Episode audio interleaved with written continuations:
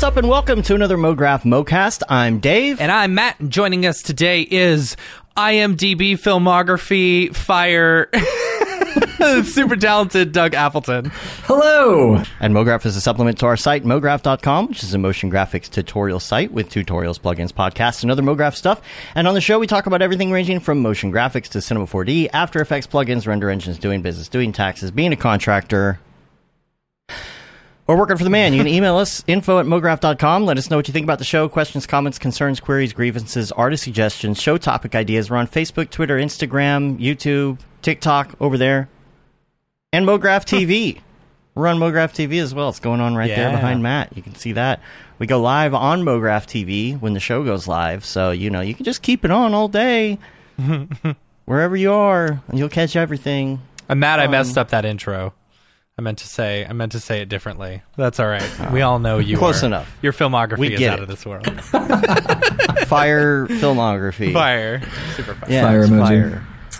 So MoGraph TV has been going. I hope everybody has been enjoying it. We got some uh, some great content lined up for this week. So tell your friends, put it on a TV. Tell us what you like, don't like. Uh, we want we want it to show what you want to see. So uh, This yeah, whole past week, got- I've had it on my TV, just going. Mhm. You know, we've had some people in town, and we were just you know hanging out, and it's been real nice just having it on in the background. You know, yeah, see all your friends and. Mm-hmm. You know, that's kind of fun when your friend comes, Oh my gosh, I'm hitting the wrong buttons. I just got a new Apple Watch and I don't know how to use it. oh my god, There we go. you're calling the Um, police on accident. Yeah, I do that a lot in many different ways.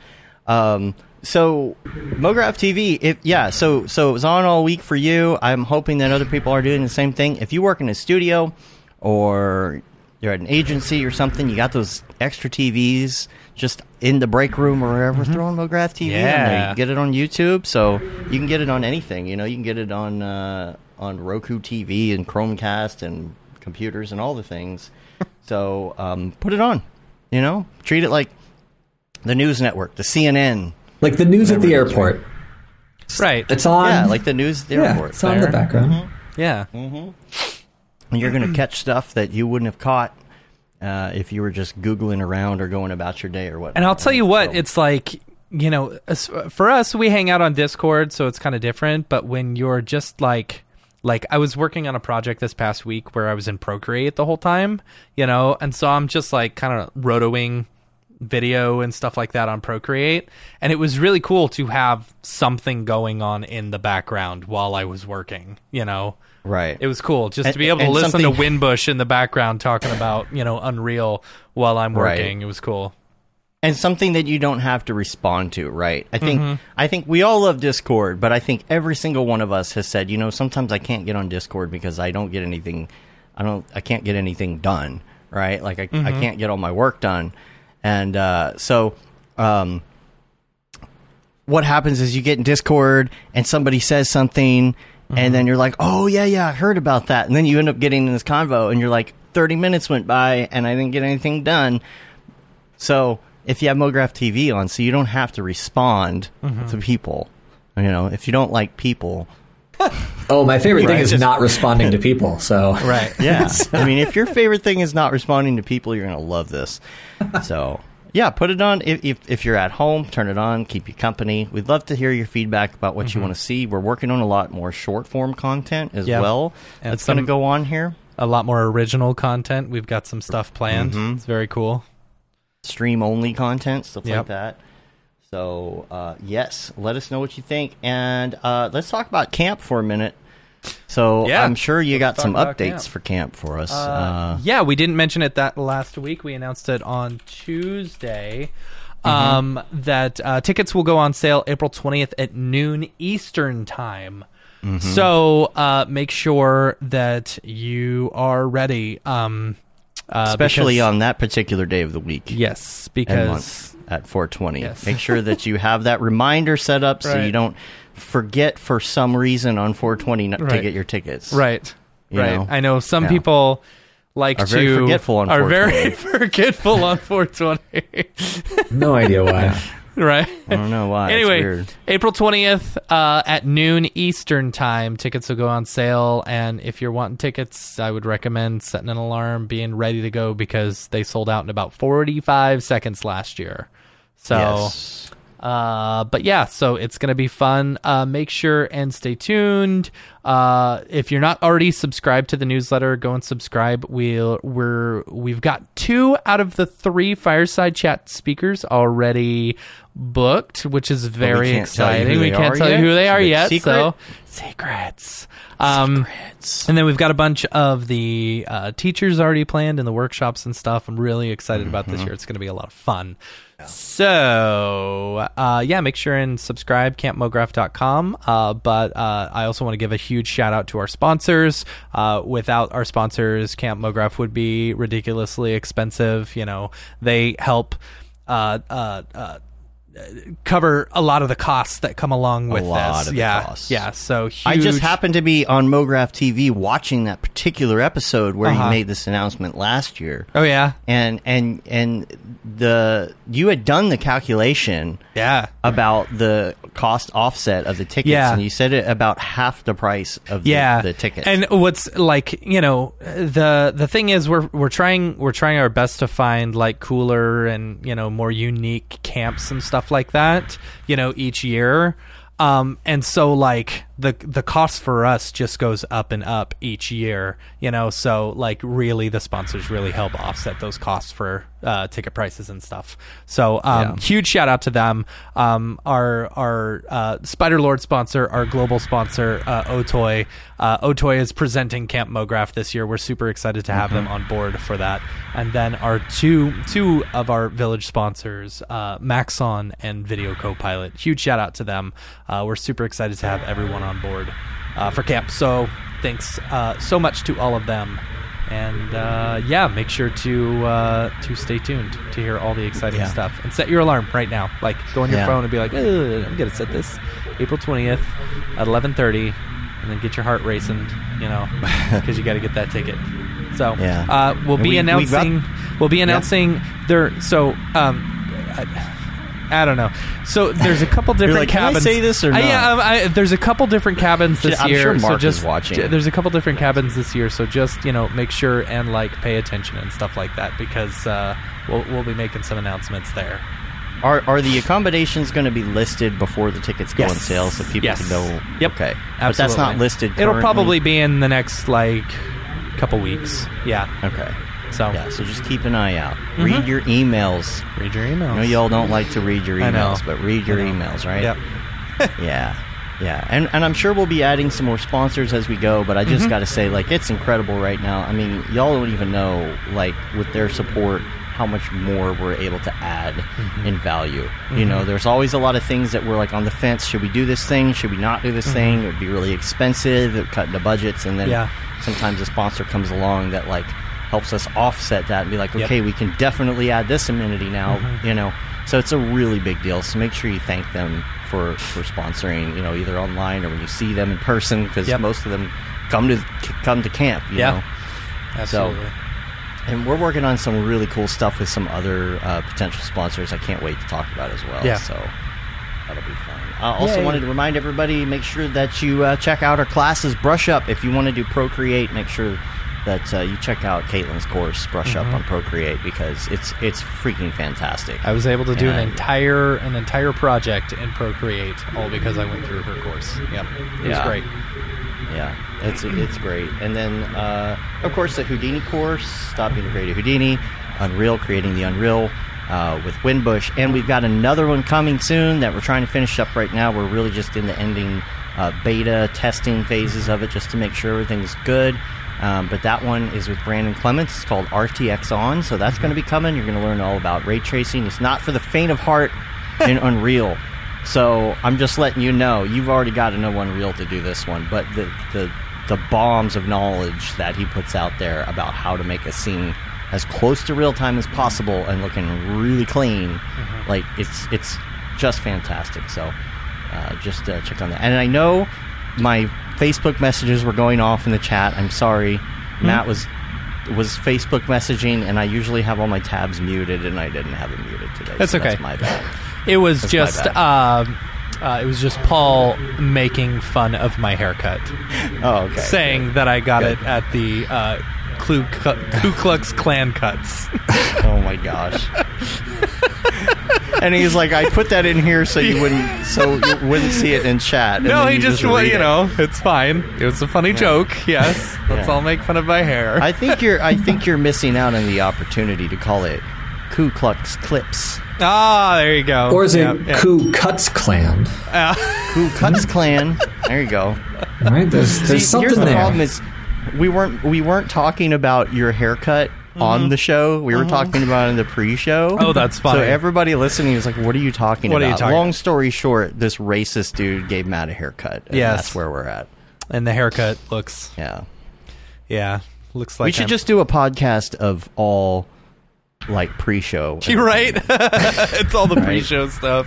That'd be funny. We just get on. Yeah, I started thinking about that. I'm like, everybody's gonna be like, "What are you talking about?" That's But- fine. I didn't even think about it. I Man, here for the pre-show. You missed out on all the Right. banter. I know, right? That's I it. know. See, that's how you do it. You make feel, people feel like they're missing out, and that really increases engagement. That's Right. how Facebook does it. Right. Yeah, get people angry.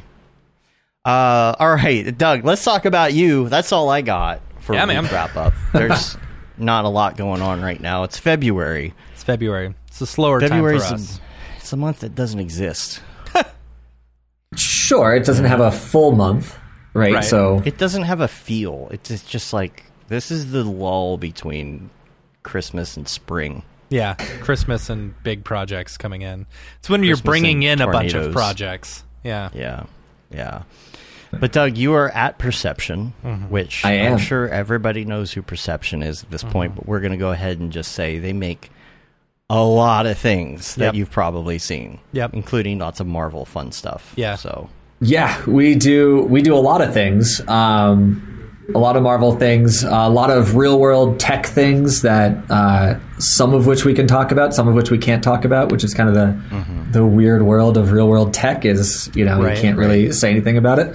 Um, but yeah, we play in this fun space of taking our cool futuristic UI work that we're doing in, in the Marvel and the movies and bring that over to the real world, you know, car dashboards and clusters and TVs and phones and all that stuff and uh, trying to marry those two together.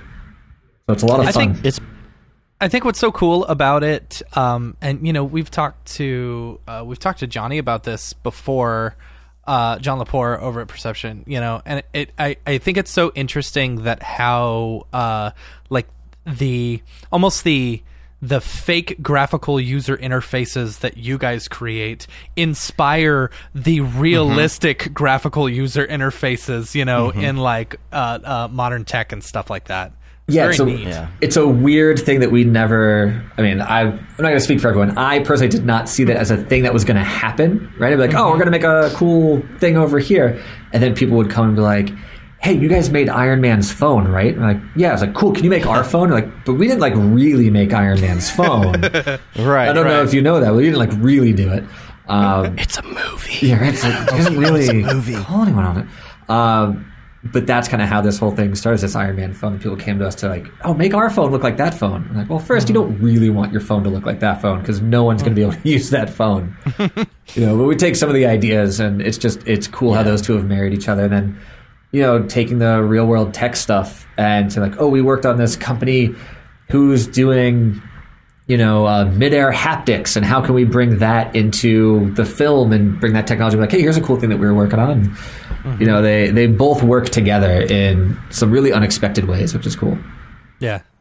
It's interesting to think about that backwardsness of that um, because i know probably for the most part you're probably if you're doing an hud you're putting a little bit of thought into why would it be arranged this way and why would the keypad be here and whatnot. But but i, I imagine that it's not fully thought out in that aspect because it is a movie right like uh, Right? Yeah, it's it's you know when we when we go into designing this stuff, we try and come at it in this probably because we have this basis in working in this real world, you know, UI and stuff. but we come out and say like, how would this really work? But then at the end of the day, if the actor is just going like this in front of a screen, we're like, all right, we gotta make a thing that works with that hand hand movement. But we always try and start from a space of uh, this thing could really work.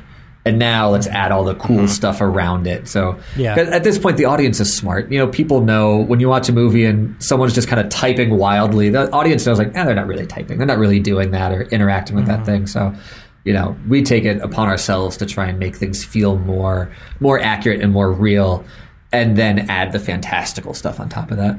Mm-hmm.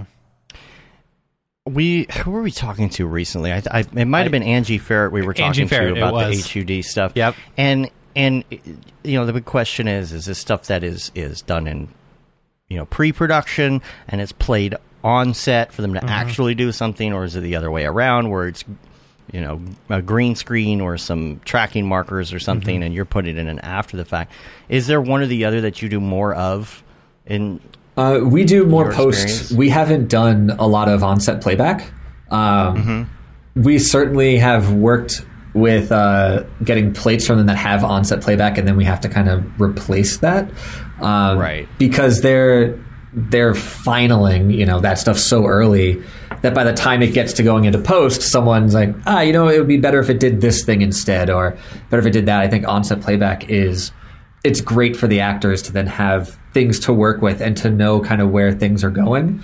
Because again, when you're just pretending, they're just flailing their hands around, and uh, what is that going to be? um, Yeah. But we do we do mostly uh, post, so we get these plates that either are just on a green screen or blue screen with nothing there, and we have to kind of make the hand movements make sense. Um, Or Do you have to do we- a lot of like uh, cleanup on the, the green screen and blue screen stuff as well? Uh, it depends if we're Or comping the you final just- shots. Yeah, I was gonna say, are you just providing like you We know do both. the The content. like Yeah. Yeah, we do both. It depends on the job. Uh, Sometimes we'll we'll take it from concept all the way through comp through final. Other times we're you know animating the assets, designing, animating all that stuff, and then handing that off to some other vendor to uh, to comp that in. Interesting. Yeah, so it, it really, it's one of those annoying like it depends answers, uh, but we Right. we do both. Yeah, but that's I, I think that's cool. Like you know, a, a lot of the times whenever we're doing work or something, it's like, or a lot of like freelancers or workers or whatever, it's like, no, we're gonna handle it from beginning to end. You know, but it's like Yeah. it's very interesting that you know it could be like, all right, no, we're just designing assets and handing them over to someone else to do all the comping. Is neat. Yeah, because a lot of the stuff we're doing also has an element of, you know, background replacement is going on, or there's character animation happening. There's all of this stuff happening around this shot, and our graphics are one part of that, where it mm-hmm. kind of makes more sense for us to, you know, get it as far as we can and then hand it off to another vendor who's also going to be doing set extensions, who's also going to be animating the characters and doing final comps and all that stuff and giving it to them because then we we could run into this circle, this cycle of, you know, we're done and now we need to wait for them to be done to give us the final plate so that we can do our comp to go back to final finishing. And, you know, it gets easier to, a lot of times, just to hand off our assets. Mm-hmm. Is there anybody that coaches actors through the gesture process on set? Like, I, I'm really I- curious if they have any coaching I- or if they just do whatever. Sometimes, so we've run into uh, some things where they've hired like a, a coach for some sort of specific things. Um, but for the most part, and I'm not privy to all of the actors behind the scenes, but for the most part, what I understand, is just like, okay, you've got some dials that are going to happen up there, and just make sure you're looking at, mm-hmm. you know, the tennis ball or whatever. And then mm-hmm. people kind of do their own Right. thing. And, you know, there's a lot of times ah, the there's tennis ball. Yeah. A lot of times there's an idea in their head, like, oh, we know this is going to be a dial, or we know it's going to be a keyboard, or we know it's going to be this. But in terms of specifics, uh, I don't know if there's any any coaches. That might be a good business to get into is actor Right. Yeah. finger coaching. Gesture coach. Yeah, gesture, coach. I'm going to be They uh, they brought coach. in a so uh uh for uh what was it uh. Doctor Strange, the original Doctor Strange, you know, all of his hand movements and The stuff like that. tutting. Yeah, they they brought Yeah. in a guy from YouTube who was like really, you know, big into that in order to coach him how to like do the different gestures and stuff. Very It's interesting. same thing. Also, there's a, a show called The Magicians on Syfy, which I don't know if anyone's seen that, but loved that show. Um, they did a lot of that, like finger I think it's called finger tutting or finger dancing Mm-hmm. for all of their their spells, and they had like you know a coach that said like this motion means that and stuff. So That's cool. there's people out there that do that, which is which is awesome. It's a job for everything. Yeah, right. Right, right. It's funny. Yeah. So, are you okay? We know what perception is worked Yeah. on, but are you able to say specifically maybe some of the things you worked on in, in maybe a generality, like the names of movies you've worked Things on? we have worked on, yeah, sure. Um, well, most recently, uh, well, now I'm getting to like, what are we allowed to say? How, that how we've long how on? long have you been there, Doug? Uh, I've been at Perception for almost 12 years now. Oh, okay, so Uh, you've worked on yeah. quite a few of the you know, Yeah, I'd the, say the, the- big Marvel movies and stuff that y'all have worked on. you yeah, know? the only, and I'm, I don't know if I'm right about this, but the only Marvel or not Marvel, the only movie that I haven't worked on at Perception was Iron Man Two, which was our first kind of foray into feature films, and I'd actually just started, I think two or three months after that movie came out. Um, so at that point, we were still doing a lot of broadcast work. We were still doing, you know, a lot of HBO commercials and Verizon and, and stuff like that. Um, and then slowly because of iron man 2 slowly started getting into more film work and more real world tech work to the point where that's now you know almost our entire business is film and tech Yeah, that's crazy. I know uh, just a, a few that off the top of my head that I know you guys worked on. Uh, a, a lot of like either beginning title sequences or ending title sequences, correct? Yeah Like, so we do a lot of uh, title Spider Man. y'all did Spider Man, right? The we did that were, like, homecoming yep we did homecoming and far from home for Oh, titles okay, cool. Yeah. And then also the uh, was it the did y'all do the opening for? Uh, was it Age of Ultron with that Uh, big sculpture, or was that someone else? Yeah, so we did Age of Ultron. That was the end Okay. of Age of Ultron. Uh, yeah, but we yeah, did yeah, do, I guess, technically an opening credit of the title Age of Ultron that like flies towards the all right. screen. um, but yeah, so we did that opening WandaVision? and clo- closing. We you did, did WandaVision, right? The Yeah, yeah, the ending title sequence of Wan- WandaVision, right? and we also Yeah. did uh, the individual like fake show titles for WandaVision as well. Um, Oh, that's Oh, fun. nice. everything that's fun. except for I think episode two, which was the Bewitched episode. okay. Um, I want to say Titmouse did that one, but uh, we did all the all the other ones, which is so much fun. That our like our work was like, all right, let's research old sitcom title sequences, Yeah, that's so we can try and make this look as much like that as we can. And so that was a lot of uh, Yeah. you know watching Malcolm in the Middle, and then Uh-huh. watching you know Dick Van Dyke and all this other stuff. So yeah. it was, that was a lot of fun. Yeah. Could I, do that every I, I loved WandaVision. That was such a good show. Yeah. Yeah, it's one of those, you know, we, we work on a lot of these things and it's one of those that you get like, this is really cool. This is Yeah. a really, really cool show because it's so, Yeah. it's it's a good show, but it's so unique that every Mm-hmm. episode was sort of this different time period. So like we just, you know, you don't get, uh, I don't want to say you get bored doing this stuff because it's always awesome, but like every week was like, all right, today's task is Something- make Yeah. it look like it's from the 40s and make it look like it's from the 50s and make it look like it's from the 90s. So it was always something new. That's cool. That How- end sequence is great. I, I remember seeing all those different pieces, and I'm like, I wonder if that's MoGraph. And then I think John did a uh, a 3D motion show uh, presentation. Yeah, John and I, we both uh, we both did or was that that you? Was that you? Uh, I think or both both of you? I think Johnny uh, opened it and did like a, a talk on you know perception and who we Oh. are and, and what we do, and then I I jumped into like and here's some here's some work that we did recently. Yeah, that's right.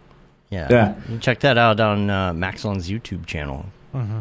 Yeah, that Or just wait for the rerun on MoGraph TV. there you go. Just pull up. Dave, you the, should uh, put that into the put that into the schedule into the lineup. specifically. We should like- do, and we're talking about this. We're going to do some fun stuff with themes. You know, like it Mm-hmm. would be cool. There's probably enough content to where we could do like a, a Marvel week or Yeah, or, or yeah. at least a Marvel That'd- day or Yeah. something. Yeah. You know, That'd be cool. funny. Yeah. um, let's go back though. Let's rewind.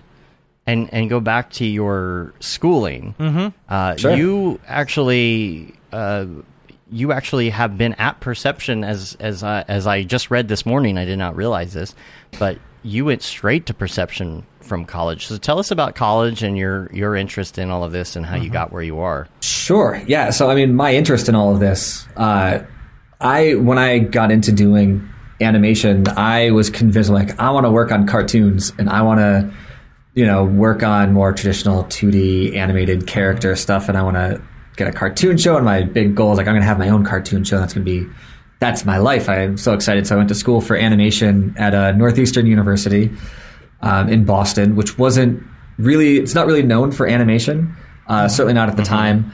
Um, and I went to school there. And as I was there, we kind of get our hands and everything, learn a little bit of After Effects, uh, do some more like traditional painting, and then started getting into 3D stuff. And when we got into 3D, I started with Maya. And I think like after the first project, I was like, oh, this is really cool. This is fun that I can do, you know, some of the stuff that I never thought would even be possible. Um, so then I started going in more the direction of I want to be into visual effects.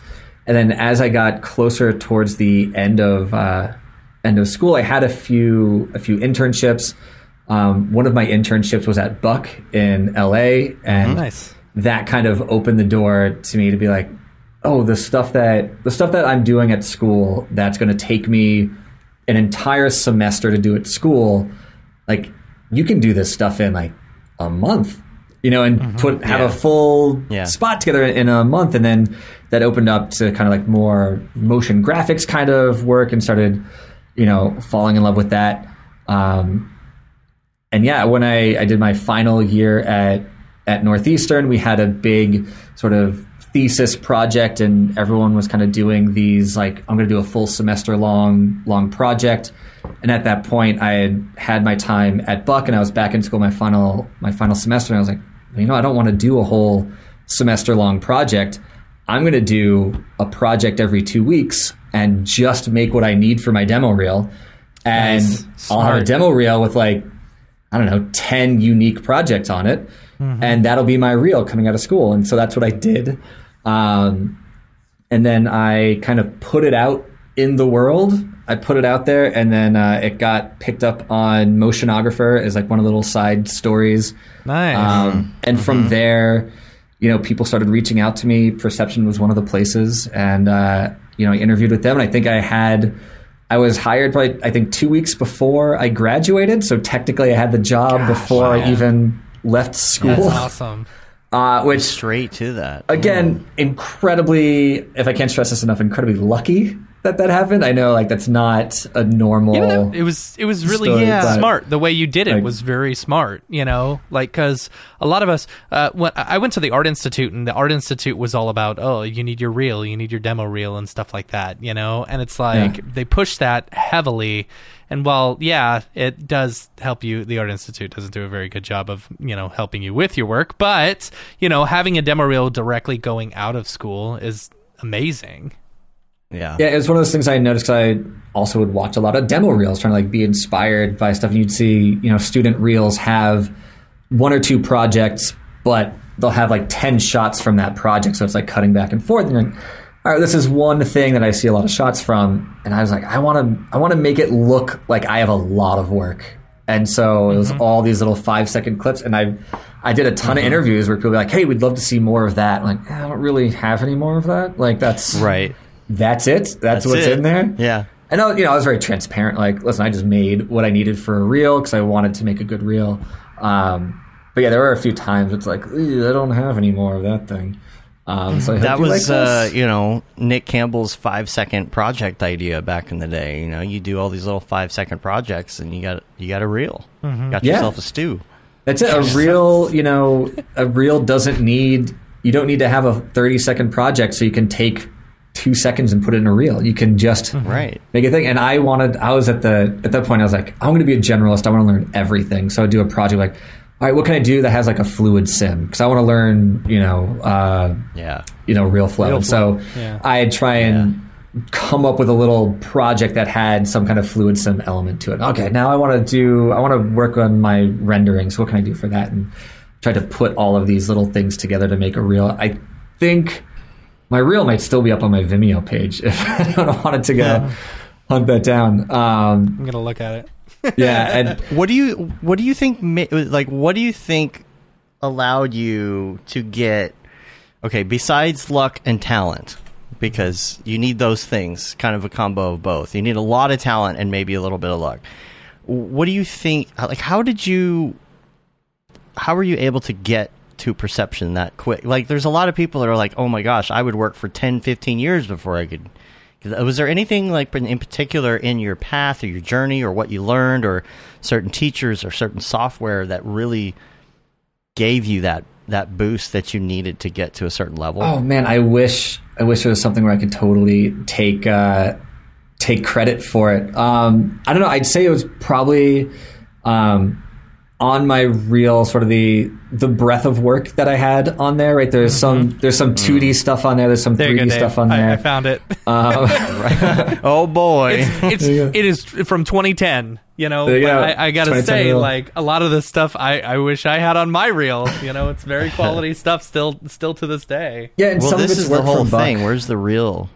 I Oh, put it in the it chat. is. Yeah, Yeah, some of it's the work Ooh, from Buck, I- some of it's student yeah. work, um, some of it's group projects. But I think it's the the breadth of work was really helpful because again, I was going to I wanted to be a generalist. I didn't want to Yeah. go in and just be you know a guy a rigger. You know, I didn't want to just be a modeler. I wanted to show work that said like, hey, I can do a little bit of everything. Um, and that's one thing. Like when I when I do talk to students, I'm like, hey, any advice on the reel? I was like, only put stuff on your reel that you want to work on. You know, if you absolutely. One if you percent. are currently Yeah. working in an industry and you're like, I don't really want to do this forever, then don't put that stuff on your reel and you know take the time to make Right. some new new stuff for the reel. That um, right there was insanely cool. How did you do that? Which With Uh, the big which thing are you talking splash and stuff like that. That's so cool. Yeah, so Look. that thing, uh, Oh, nice. that one was a really cool cool project um, at Buck. I think for Coke Zero, which was like a Russian Coke Okay. energy drink. That uh, I don't know if that commercial ever aired anywhere other than Russia. So, um, but This is that was, a uh, very grayscale gorilla Yeah. right here. Like, that was. you know, um, I mean, ten years ago, you know, 12, 12 years ago. twelve years Yeah, ago. 12 years ago, and that was like my first foray into motion graphics. And that was before I even knew who Grayscale Gorilla was. And I was Right. like, and then I was like, oh, so like cool looking spheres is a thing. And I was like, all right, I stumbled my way into that. Um, but yeah, and the the- reel is 360p, so you know it's old. Nice. yeah, you know it's the good stuff. I was probably like, who needs 1080? Why? Right. What's the point? Yeah, Back Um, then, our computers couldn't handle 1080. right. Yeah, right? so it's the it's a good reel. Um, I actually still really like this reel. I think there's a lot of cool work on here. Yeah, there is Um, good work. Yeah. you know, it helps that you know uh, some of it's buck uh, on there, which always Right. think, elevates a bit. Um, but something like that, like this thing right here, was just uh, you know the little monster guy was a five second thing that I just made because I was like, oh, I want to make like a thing that feels like a miniature kaiju thing, you know, and that was uh, that's what it was. Um, but yeah, it's just uh, trying to make a reel that feels like I have a ton of work and like probably eighty percent of that is student work. Yeah, you did a great job. Uh oh, we're just giving out your phone number right now. Oh, there. you got your phone number. It's probably not even the right phone number. Anymore. Uh, it might not be. Does it, if it starts with five six one, it's not the same phone number. yeah, it's not. that's okay, that's cool. not it. All right, good. They're going to be calling somebody else. Is this. Doug? No. No. Why does everybody always call me? Now my phone's going to start blowing up because it was the right phone number. Right? Yeah. That's all right. I trust people. What are they going to? They're going to call me. That's no big deal. I mean, So it's, what do you do it's on Vimeo. Yeah, right. It's on Vimeo, so you know. That's what we used to do. We used to put email addresses and phone numbers on things. Uh-huh.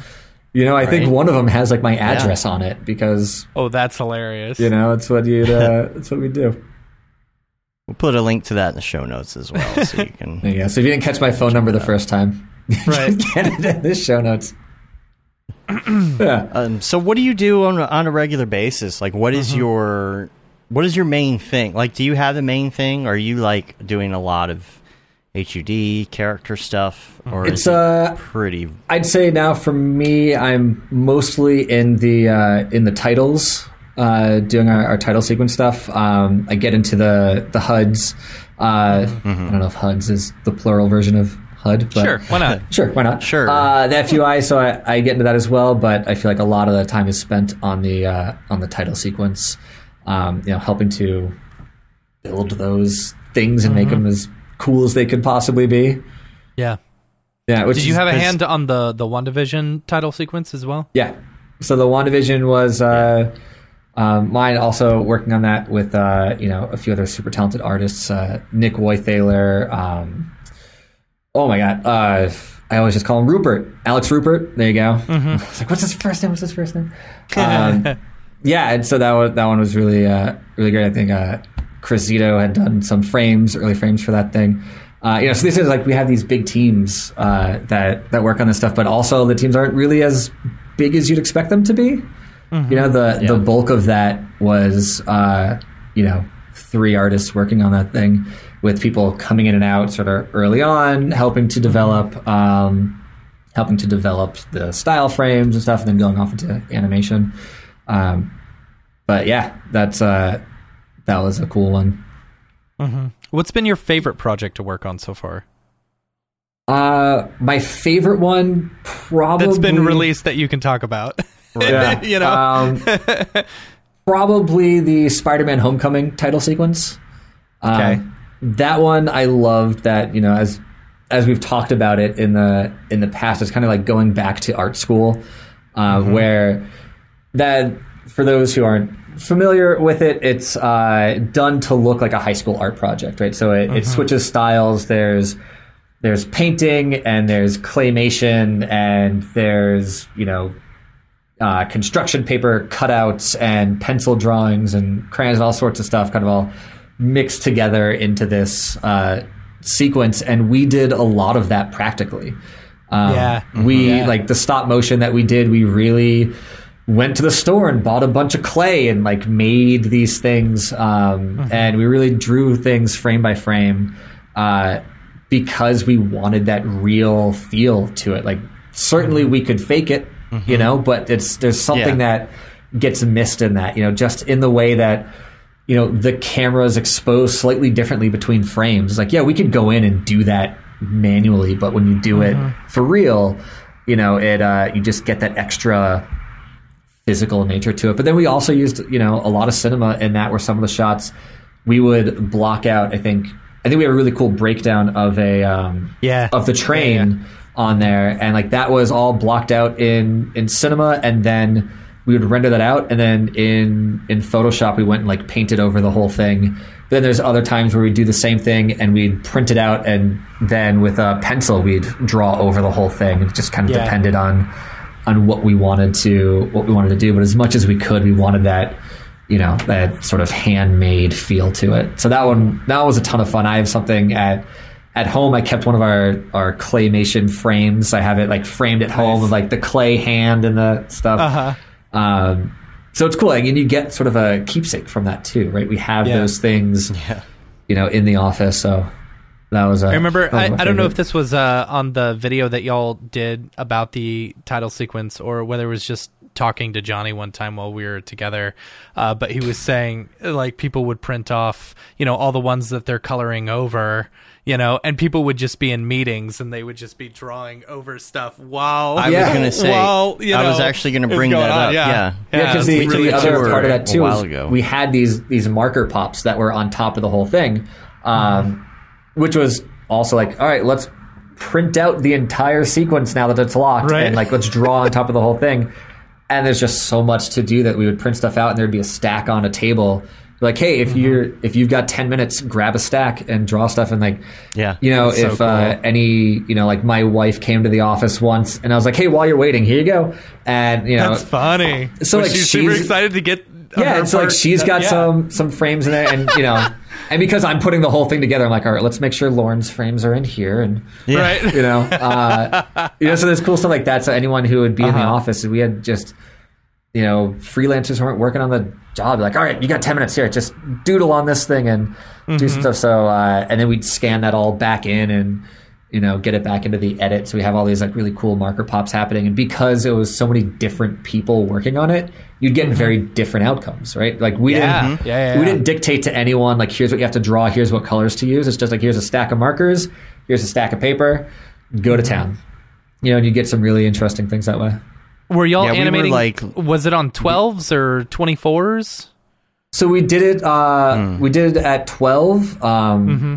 but some of the stuff just for ease of use. Like if we were doing something out of uh, out of cinema, we would work at twenty four, and we would just cut out the frames that we don't need, and then draw on those. Right, okay. Some of the stuff that we're doing in After Effects, because there are some things where we would uh, take textures and we would scan those in and bring them into After Effects. We had these real textures.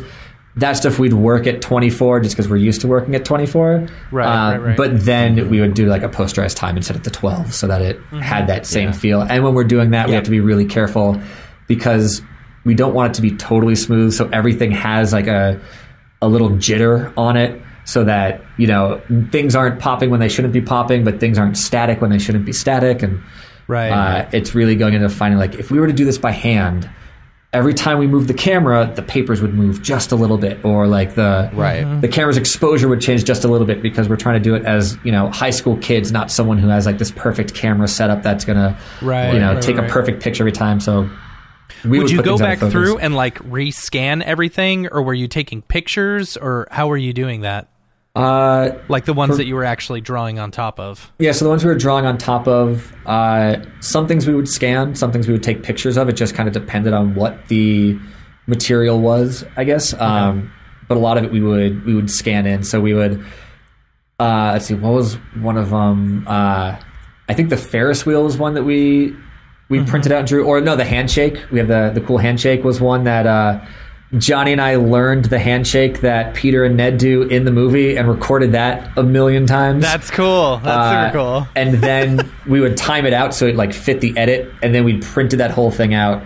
Um, and we would print it at like 10% opacity, so it was really light, and then we'd drawn it with really dark pencil so that when we brought it back in, just Yeah. crunch the levels a little bit, and we can get rid of that initial uh, plate. But that would be something that we we drew over and then scanned back in.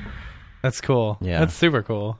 I remember being there at the office. Gosh, when did we take that tour? Like five years ago now. It was it Had was during been. our first NAB East that we were at. Oh gosh. Yeah. Yeah. Which knows was when that a long was time this ago. point. Yeah. Yeah. Yeah. Sixteen or seventeen, somewhere in there. And uh, That would have been around that I- time, yeah, I- right? Yeah. Yeah. Yeah. I, I would have. Uh, I I do remember that. You know, John was like telling us like everybody was chipping in and grabbing papers and drawing things like at any get even in meetings and Yeah. just just to get it done. Um, yeah, and I was I was pretty surprised there weren't that many people there. Like you said, it's like it's not like hundreds and hundreds of artists working it, like like you would imagine, right? It it was a little more laid back than that. It seemed it seemed like pretty chill environment. Yeah, and that's you know kind of what we what we like because I I feel like we're a very collaborative studio. Um, You know, of course, you know there's art directors and creative directors and stuff, but when when we're making a project, we want everyone to be involved and sort of feel a little bit of ownership over it because w- when that happens, I think the work is better when someone feels no matter like at what level they're at can come in and be like, hey, you know what? I think that this might look better if we did it this way, you know, and sometimes it's going to be like, well, no, they very specifically want this thing, so we can't do that. Right. But other times, like, hey, you know what? It might look better that way. Let's try it. And mm-hmm. if it looks better, let's keep it. You know, and we we like working that way because then it becomes very collaborative. And someone's idea, like the idea that you guys would bring to a project, would be very different than the idea I would bring to the project. Just Right. by virtue of us being different people. And there's something. And your ideas would be good. oh, you'd be very surprised. Um, but there, there's something that's uh, that's nice about that. That you know, we we try and find the best idea, not just the idea that came from you know the one person who's supposed to be having the ideas. right. Yeah. You know, we like to be we like to be collaborative in that way, and it's with with the artists who are working on it and with the clients that we're working with. We always tell them, you know, they obviously know like they can kind of do whatever they can tell us to do, what they want us to do, but we want to make sure like we're not showing up and saying, "This is our idea, take it or leave it." You know, we're saying, Yeah. "Hey, this is our starting point, and we want to work together to make something better than this." That's super cool. Right. Dave, I just threw the the yeah, the experience perception um the the behind the scenes process for the you know, Mm. if people want to see what kind of what we're talking about and stuff like that. It was really cool. It was a really cool thing. Yeah, this one was a was a lot of fun. Yeah. This pitch, you can see this pitch This, is I remember this. we have a ton of different right styles in this pitch and on that meeting you know that first meeting we talked to them and we're like hey so here's you know kind of the, the what we're looking at and here's all the different directions we had started to walk through it and they're just kind of like yes and we're like what do you what do you mean yes They're like oh we like all of it I'm like, Uh huh. oh, okay. So we'll do All right. all the styles, and they're like, We'll yeah, do all the styles. we'll do all of the styles. Um, Funny. and that's so kind of where we ended up. So we have you know uh, a unified color palette, but the styles change throughout the whole sequence. Mm-hmm. And you can see like that's just our you know our ping pong table at the time covered in these little ideas because we started off with like just little vignettes like what are what are things we can do because we're not really retelling the story of the movie right we're thinking Right. of this as like kind of a continuation of the movie Right. Um, yeah. But we don't want anything too specific because you don't want to get in the way of whatever they're doing for the second movie. You don't want to kind of Right, mess up right, by right. saying like, "Oh no, Spider-Man then did this thing and that." So, Spider Man died. yeah, right. Oh, he dies at the end of Homecoming. Um, Yeah. yeah, so you can see kind of where this thing ended up. Mm-hmm. That might be the whole. Is this a breakdown? This is uh, this is the animatic. Yeah, we'll definitely link to this in the show notes. So Yeah. you can check it out. For those listening, you can watch. You can watch along. There you go. Uh, so, uh, and, and you y'all did the Marvel intro as well, right? That's on many of the movies. Yeah, right? we did that main Marvel Studios intro. Uh, I don't remember how many years ago that was, but I think uh, the first Doctor Strange was the the first time that that that appeared. So we've been doing it since then, uh, which is another like incredible, never in a million years would I have thought we'd get to brand Yeah. Marvel Studios. Uh, Yeah. yeah. you know, it's this is one of those jobs that like constantly pinching myself at like the opportunities that that we get and the Marvel Studios logo. Just you know, when we first did that and just seeing that logo on a hat, I was like, that's a thing that like we made and now Yeah. people are wearing the thing that we Right. did. That's so cool. Um, but that's incredible. And then you know we've been doing it ever since. We change it every movie. Um, it gets Is it updated every movie? yeah, it's updated every movie. Uh, the general rule of thumb is that uh, a clip from the previous movie gets put into the new one, right? Okay, so, yeah, that makes sense. Right, makes because when you're doing like Shang Chi, you're not going to put the clip from the movie you're about to see in the sequence, Right. So Of when you get to right. the next one, then Shang Chi gets added, and we've done things for the uh, the Disney Plus shows as well, where we change it like. You know, the first WandaVision episode, we made it kind of like a retro title sequence where it gets kind of 50s mm-hmm. at the end of it. Um, Loki, we made it green and gold, and so we've mm-hmm. we've changed it throughout throughout the years. We've done different versions of it for different projects. That's cool. Hmm. That's Yeah. super cool. Yeah, it's a lot of fun. Hey, this is Dave. I just wanted to stop for a moment and thank our sponsor, Otoy, the creators of Render Network and, of course, Octane. But I don't have to tell you that. You know who they are. You see the results of their render engine all over the interwebs. And we're very grateful that they're supporting what we're doing at MoGraph.com from this podcast to MoGraph TV to events like local meetups and Camp MoGraph and all our community building efforts. We can't wait to show you what's in store, all thanks to their support. Go check them out at otoy.com. Now back to the madness. So uh, we had to, I think, you know, sign away our lives to even walk into the place uh, when we came to visit. And there's a lot of secrecy behind it. We have done some work in the past with y'all, and it is very secure, right? Yeah. Um, because of what you're working on, it's like obvious that's the thing. And when I think about studios that have to deal with that level of secrecy and security, I always think about y'all because you're just constantly working on stuff like that.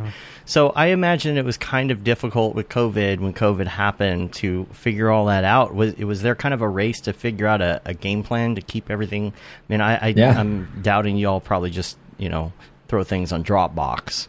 Yeah, so we basically, uh, I don't remember specifically what day it was, but almost it's almost two years ago to the date, right when everything shut down. Yeah. um, it was kind of that.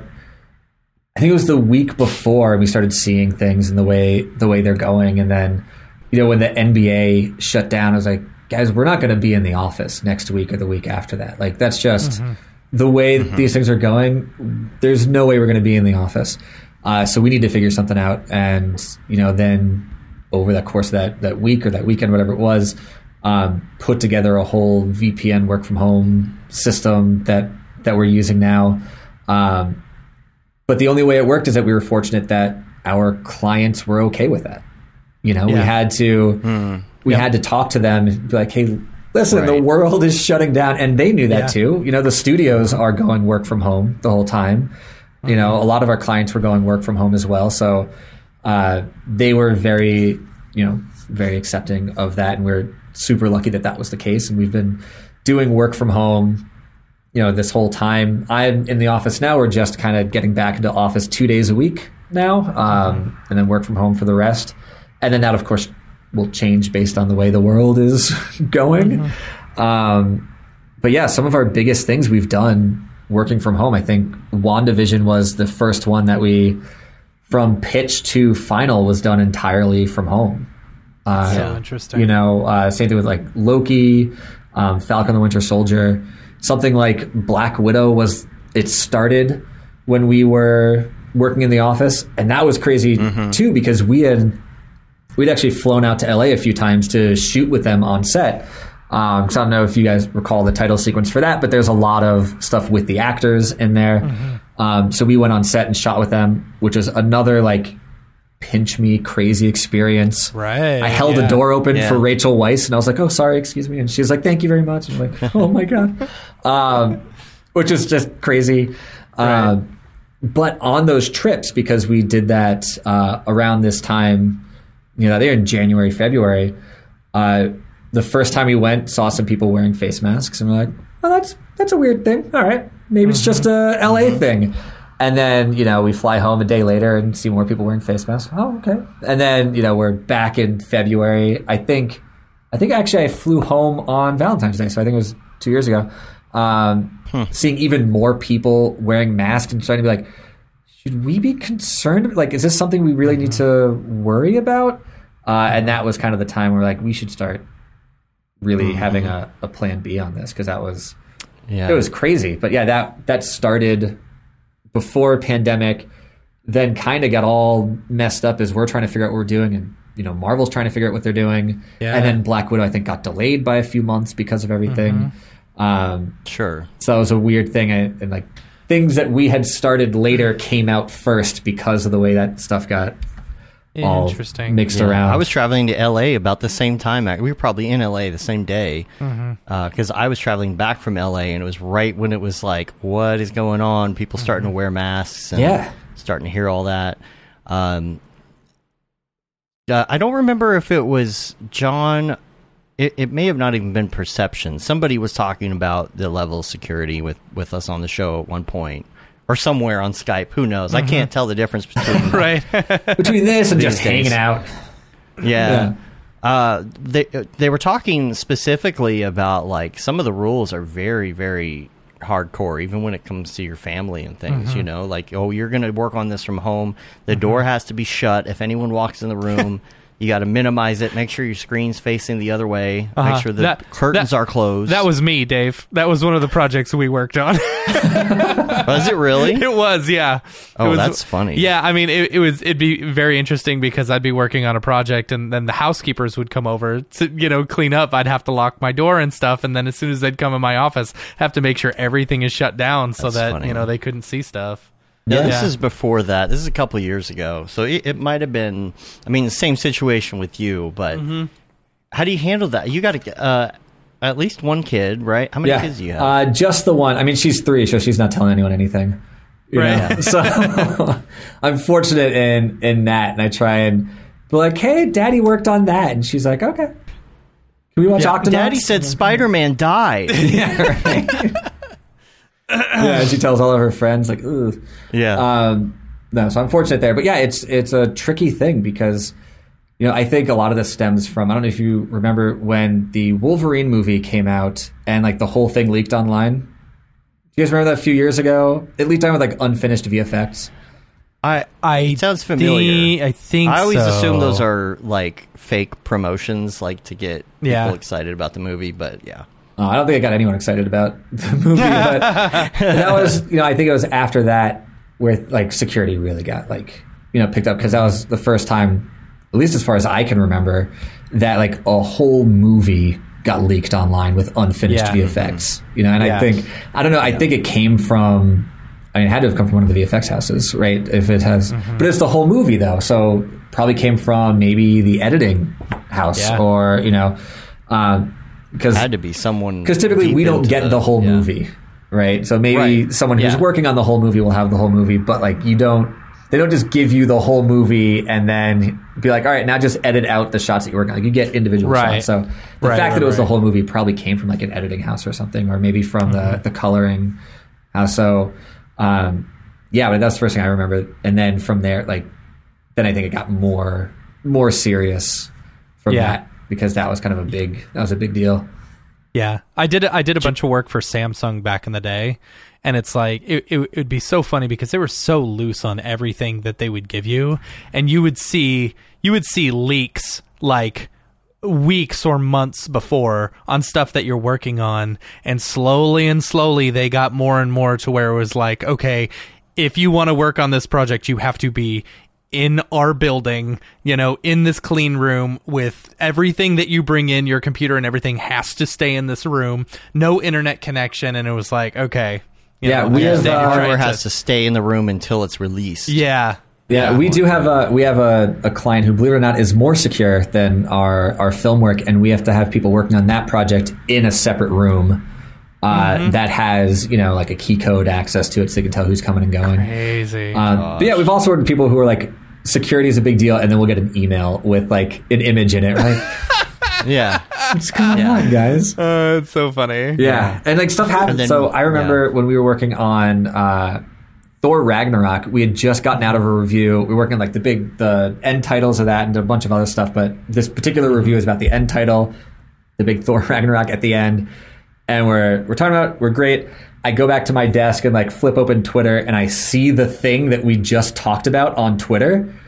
And I was like, mm-hmm. oh, guys, like we got a problem. And then it turns out in that call, Kevin Feige took a picture of it and tweeted it. Oh my gosh. I was like, oh, you're going to give me a heart attack, man. Because it was like. Good So Lord. funny. It was like the hundredth anniversary of uh, of Jack Kirby, I think, and so our title very much inspired by the artwork of Jack Kirby. So he had like taken a picture of our thing and tweeted out that's like "Happy Birthday, Jack Kirby." I was like, "Oh man, I gotta go home and lie down." Right? because for like for like two minutes, like this is the worst possible thing that could happen. Right. Right. Right. And so, I mean, yeah. I'm sure Oh my he didn't get in trouble for it, did he? No. I don't know.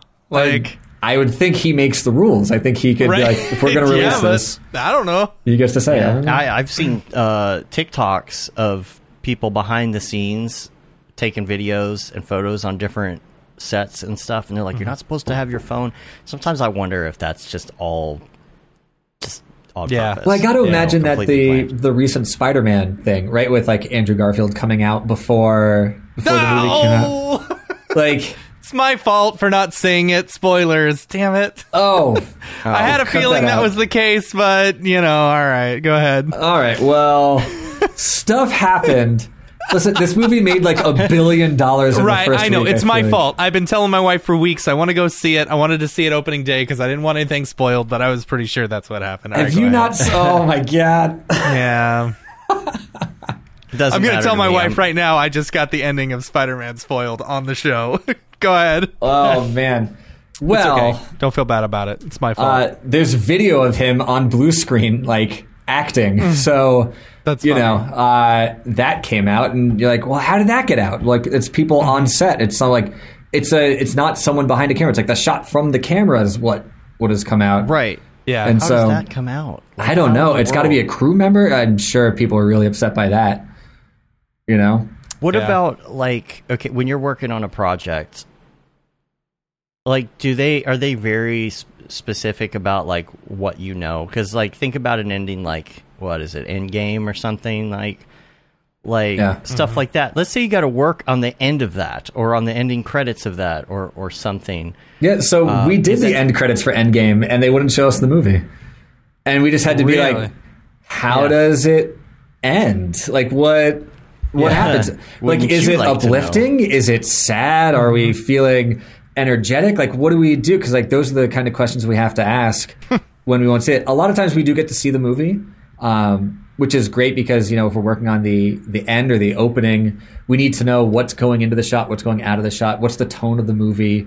You know, is it uplifting? Is it a real downer? you like what how do we what do we want to make here um and so for the for endgame though they wouldn't show us the movie. There's just too much that they're like we can't risk you guys seeing Yeah, right. They're like three people have seen this movie. Um you know so it's uh it kind of depends but that's one where you have to start just asking questions like what what's the emotion that you want to have for this? Like what do you guys envision this being? And you know for endgame specifically i was like no it's uplifting.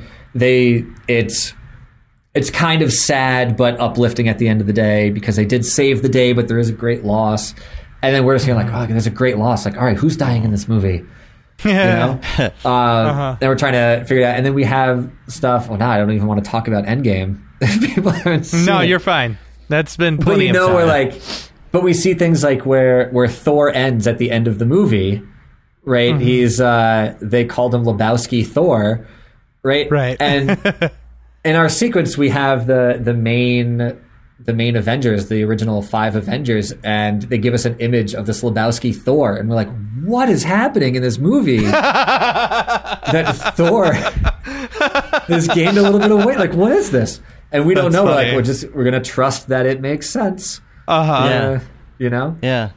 so we Gosh, just- well, Yeah, do you do you like ever get any like big spoilers like that, and you're just like, like, like Right. for the ending of Spider-Man, like knowing something like that, something big like that, and just being able to like have to keep it in the whole time. Yeah, so a lot of the I don't want to say a lot. Sometimes we do get to watch the movies and watch the shows before they come out, and I've had to sort of change my mindset to uh, instead of being like, "Oh, it's going to spoil the movie," be like, "No, I'm going to see the movie. Like this is the movie. It just won't Right. be done." You know, so I'm not going to be spoiled. I can't be spoiled if I'm Yeah. seeing the whole thing. Um, but I was very much, you know, I was very much the one of the guys who was on the message boards trying to find out like, oh, what's going to happen in Spider-Man three, and you know, figure all that stuff. out. I'm talking like old Raimi Spider-Man three, like trying Right, to figure that right, stuff right, out. And you know, eventually I was like, okay, I can't. I'm not doing spoilers anymore. I gotta stay away. And then I start working here, and they're like, hey, so we're gonna watch this movie. I'm like, oh, okay. Let's see. so I had to like try to change my my mind to be like, no, it's not a spoiler. It's just this is this is the movie I'm watching. I'm getting to mm-hmm. watch the movie in an unfinished state. Right. And it changes a lot too. Yeah. Like we've seen these movies where sometimes we watch them and we're like, "Ooh, that's not good," and then the movie comes out, you're like, "This is great." Right? It's been mm-hmm. changed a whole lot because we see it, you know, six or seven months before the movie comes out. So a lot, a lot changes. Yeah. Yeah. Yeah, Jackie was asking, have you ever had to work on a shot specifically that was like the spoiler? Where you're like, oh my gosh, like, you know? Yeah, I'm trying to think about I've to do that. I'm sure there's stuff. There's things um, that we've done, like uh, I guess Batman vs Superman is a good example. The the scene where they have all of the like um, all of the like the CCTV shots of all the other heroes, where you're seeing like, oh, here's Aquaman underwater, and here's you know the Flash and stuff. And so working on that and like. I don't know if that's a big spoiler for the movie, but that's kind of like an oh shit moment for the movie. We're going to see all the other heroes who are going to be part of the Justice Right. League, and that's one of those things where as we're working on this, we're like, this is cool. This like this is going to be the thing, and then it comes out and everyone kind of shits all over like, why do they have all their own logos? Is Lex Right. Luthor designing logos for these things? like, yes, he is. Sarah's, Sarah's talking about that clip of Ruffalo accidentally saying that everybody dies. I accidentally said that on the show because I hadn't seen the movie. And Yeah, but that was that was joke, Infinity War. That was Infinity War. Well, that not Infinity War. Infinity War. If Yeah. you've never seen that Was- clip, it is yeah. amazing. Because the way, because the best part too is not just him saying it; it's Don Cheadle's reaction to him saying it is very much like, "You just gave away the game, buddy. Like, what are Right. you doing?" Right. Right. Yeah, if you haven't seen, it, you should watch that. But I'm gonna try and not talk about any movies ever again. I feel, I feel so bad. Like I hate spoiling things for people. Like even when we talk to freelancers, you know, and we bring people on who haven't seen seen the movie, I'm like, all right, how much background do you want on what you're working on? Because I can tell you everything, or I can tell you mm-hmm. just what you need to know. You know, Right. so like having the context is always helpful and I'll dole that out as it needs to be, or we can just do the whole thing now. Uh, So I feel I feel terrible that Don't. oh it's Don't. too bad. See, it- it's this is my it's one hundred percent my fault because I I see it as you have one month when a movie comes out, you have one month to go see it. If you don't see it within that Yeah. month, spoilers are open game. you know? of limitations. Yeah, exactly. Yeah. you Oh, know. right. But I feel like uh, you know extenuating I mean, it- circumstances it's now. like People aren't if- going uh, to movies as much, and if you talk about if you talk about the ending to Sixth Sense or something like that, some someone's not going to go, oh yeah, no, you know. that. Yeah, Like you know, you Yeah. talked about Batman versus Superman or whatever. I haven't seen it, but like I, I don't Yeah. really, I don't really care. The horse in Never-Ending Story dies. oh no, no. Atreyu, Oh. Artax. No, it's Artax, not Artax. Atreyu. But, Yeah, uh, Atreyu's the boy's Yeah. name, right? Right. Yeah. uh, Artax I- is the I- horse name. Artax is the horse. is the boy's Is the name. boy, yeah. Yeah. I had that ongoing joke, which every time someone said, no spoilers, no spoilers, I would say, I can't believe everybody died. Yeah. And so we're talking about it, and and everybody's like, "Well, don't talk about the ending." And I go, "I can't believe everybody died," and everybody on the show was like, "Is he, is he joking?" Oh, he was Yeah. joking. Well, I'll just pretend it was a joke. and then later on, I was like, "Oh, that's actually the ending." Yeah. Yeah. everybody mm, dies. Oh, Everybody Whoops. does. on that Spoilers for uh, Infinity War. yeah, spoilers for Infinity Yeah. War if you haven't been statute keeping of up limitations. with Marvel movies. Hi, my name is Sashia Dumont. I'm a writer, actor, and filmmaker. Hi, my name is Paul Robinson. I'm a director, DP, and filmmaker. We are the creators and hosts of the Go Gorilla Filmcast, an online source for all things indie film. We are a husband and wife film team and co owners of Send 3 Productions, and we started this podcast for filmmakers like ourselves who were producing on micro budgets with skeleton crews. Go Gorilla is a weekly podcast that features various talents in TV, film, and web series productions. We've interviewed filmmaker powerhouses like Kestrin Pantera, Richard Raymond, Alex Ferrari, Cassandra Ebner, and Ryan Connolly. Amazing actors like Hannah Ward, Lou Taylor Pucci, Chris Wataski, and Eileen Grubba, groundbreaking cinematographers like Jody Lee Lipes. and Jessica Lee Gagné, and many more. We also offer weekly reviews of our favorite films and shows, which vary from low budget first time filmmakers to A-listers and everyone in between. Go Gorilla is proud to announce that we have officially joined the MoGraph Podcast Network. So if you love filmmaking as much as we do, Tune in every Sunday for a new episode of the Go Gorilla Filmcast. Your, Your source for all things indie film. Now available on the MoGraph Podcast Network. We are on a bit of a time crunch today. Yeah. Uh, it's going to be a short show. that's a, that's a throwback Right. line. Um, and so we do have a hard out, and uh, so we wanted to ask you before we go to the drop. We wanted to ask you uh, some of your favorite things. We call this MoGraph recommends, and uh, this should be an interesting one today because we ask either your favorites. It's either something that uh, is your all-time favorite or something that's a recent favorite. I'll be interested to hear what your influences are in, Oh, uh, in some of these things. So, Okay. uh, the number one question is going to be favorite movie. Favorite movie? This is one of those questions that I feel like is really hard to to answer because it, it always changes. Um, but I think about it as a movie I can watch whenever it's on. Doesn't matter at what part the movie is on. I will continue watching that movie. And for me, that's the first Avengers. Is uh, one of those movies. Don't care what part of the movie it's on. I'll sit down and watch the rest of it. I think it's just such a. I don't know if it's a perfect movie, but it's such uh, a perfectly enjoyable movie. I feel like yeah. Uh, uh, oh, wh- who was it that did the movie? It was um, Joss Joss Whedon. Was it Joss Whedon Yeah, who did Joss the first Whedon did the Avengers? first two, yeah. I feel like he like really set a precedence for the Marvel movies going forward. You know, like Right. if he had done a shit job of that movie, we would not be where we are today. It would have killed with, the know, whole franchise. the whole franchise would have been gone. Yeah, absolutely. James says unsubscribe. Unsubscribe. Yeah. didn't like that answer. I wish I listen. I'm sitting here working on all the Marvel stuff. I wish I had a better answer. You know, some I don't know, some like Tarantino deep cut or something. But right. you know, uh, I'm a a big fan of this stuff before I ever set foot in this office. So you know, it's uh, it's a dream good, come true. yeah. And what about favorite TV show? Is that along the same lines or something? Wait, Oh, you know what? No, I would say favorite TV show. One that I keep recommending to people is uh, The Haunting of Hill House on uh, on Netflix, um, all right. which I absolutely loved. if you want something in this vein, I think the uh, Peacemaker show might be one of my favorite things now. Of I've heard All good time? things about Peacemaker. Hmm. Uh, I don't know anything about that. it is. Have you seen the the new Suicide John Squad? Cena. Yeah, it's John Cena. the James yeah. Gunn Suicide Squad movie was great on its own, and you leave that movie going like, why are they making a show for Peacemaker? Mm-hmm. Don't care about that character. Like it's a mm-hmm. nothing thing.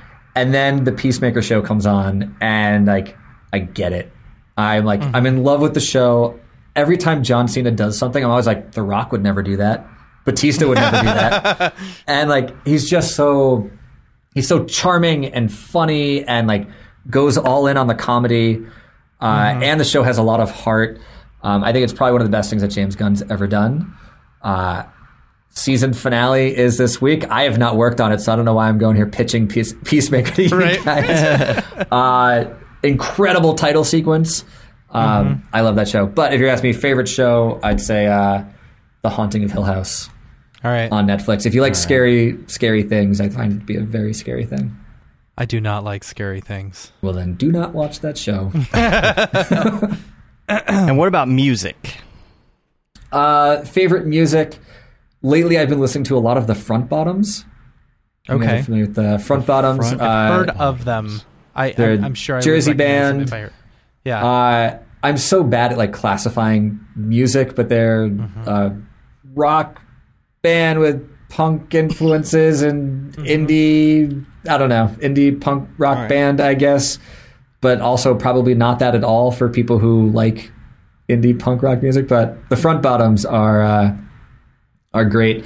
Um, and then another one is Shakey Graves. That's another one I've been listening to a lot lately. Uh, he's more like uh, I don't want to say country, but country influences there. okay. Do you listen to the same stuff while you're working and in other situations, or do you have like work music, or are you like a podcaster type? Uh, I'm more of a podcaster when I'm listening when I'm working. Uh, And just no offense to podcasts, but I like just have something in the background, like people talking that like I don't really need to pay attention to. I think with You would really like MoGraph TV. I was putting MoGraph there you TV in the background. Um, Yeah. But I think with music, it's so easy to get influenced by the music and what you're doing. I can Um, see that. Okay. You know, because if you're, and like you have to be in the right mindset, because you know, like we are talking about before, a lot of the stuff that we're doing is like, what's the emotion for the ending of this movie, or what's the emotion for the beginning of this movie? And if I'm, you know, listening, listening to something really sad, that's not going to be necessarily the right feeling for this like really upbeat Yeah. kind of title sequence, or vice versa. So when I'm working, I tend to listen to podcasts because I like having I like having something in the in the background um, that's not really going to kind of affect my Sway mood. your emotions. Yeah, exactly. Yeah. Yeah. So besides our podcast, what do you put on in that situation? Uh, besides your, uh, let's see, the one. So I always go to like, what have I been doing recently? Uh, Smartless, I think, is really funny. It's uh, Will Arnett, Jason Bateman, and Sean so Hayes. good. I've heard of this. Yes. I've heard of uh, that. uh, Yeah. My wife has made me listen to an episode or two. It is very funny. It's very Yeah. funny because you can tell like you can tell that all three of them are really good friends and they have this Mm-hmm. banter with each other um, and i think they all really play off of each other really well um, and the guests are really fascinating um, Mm-hmm.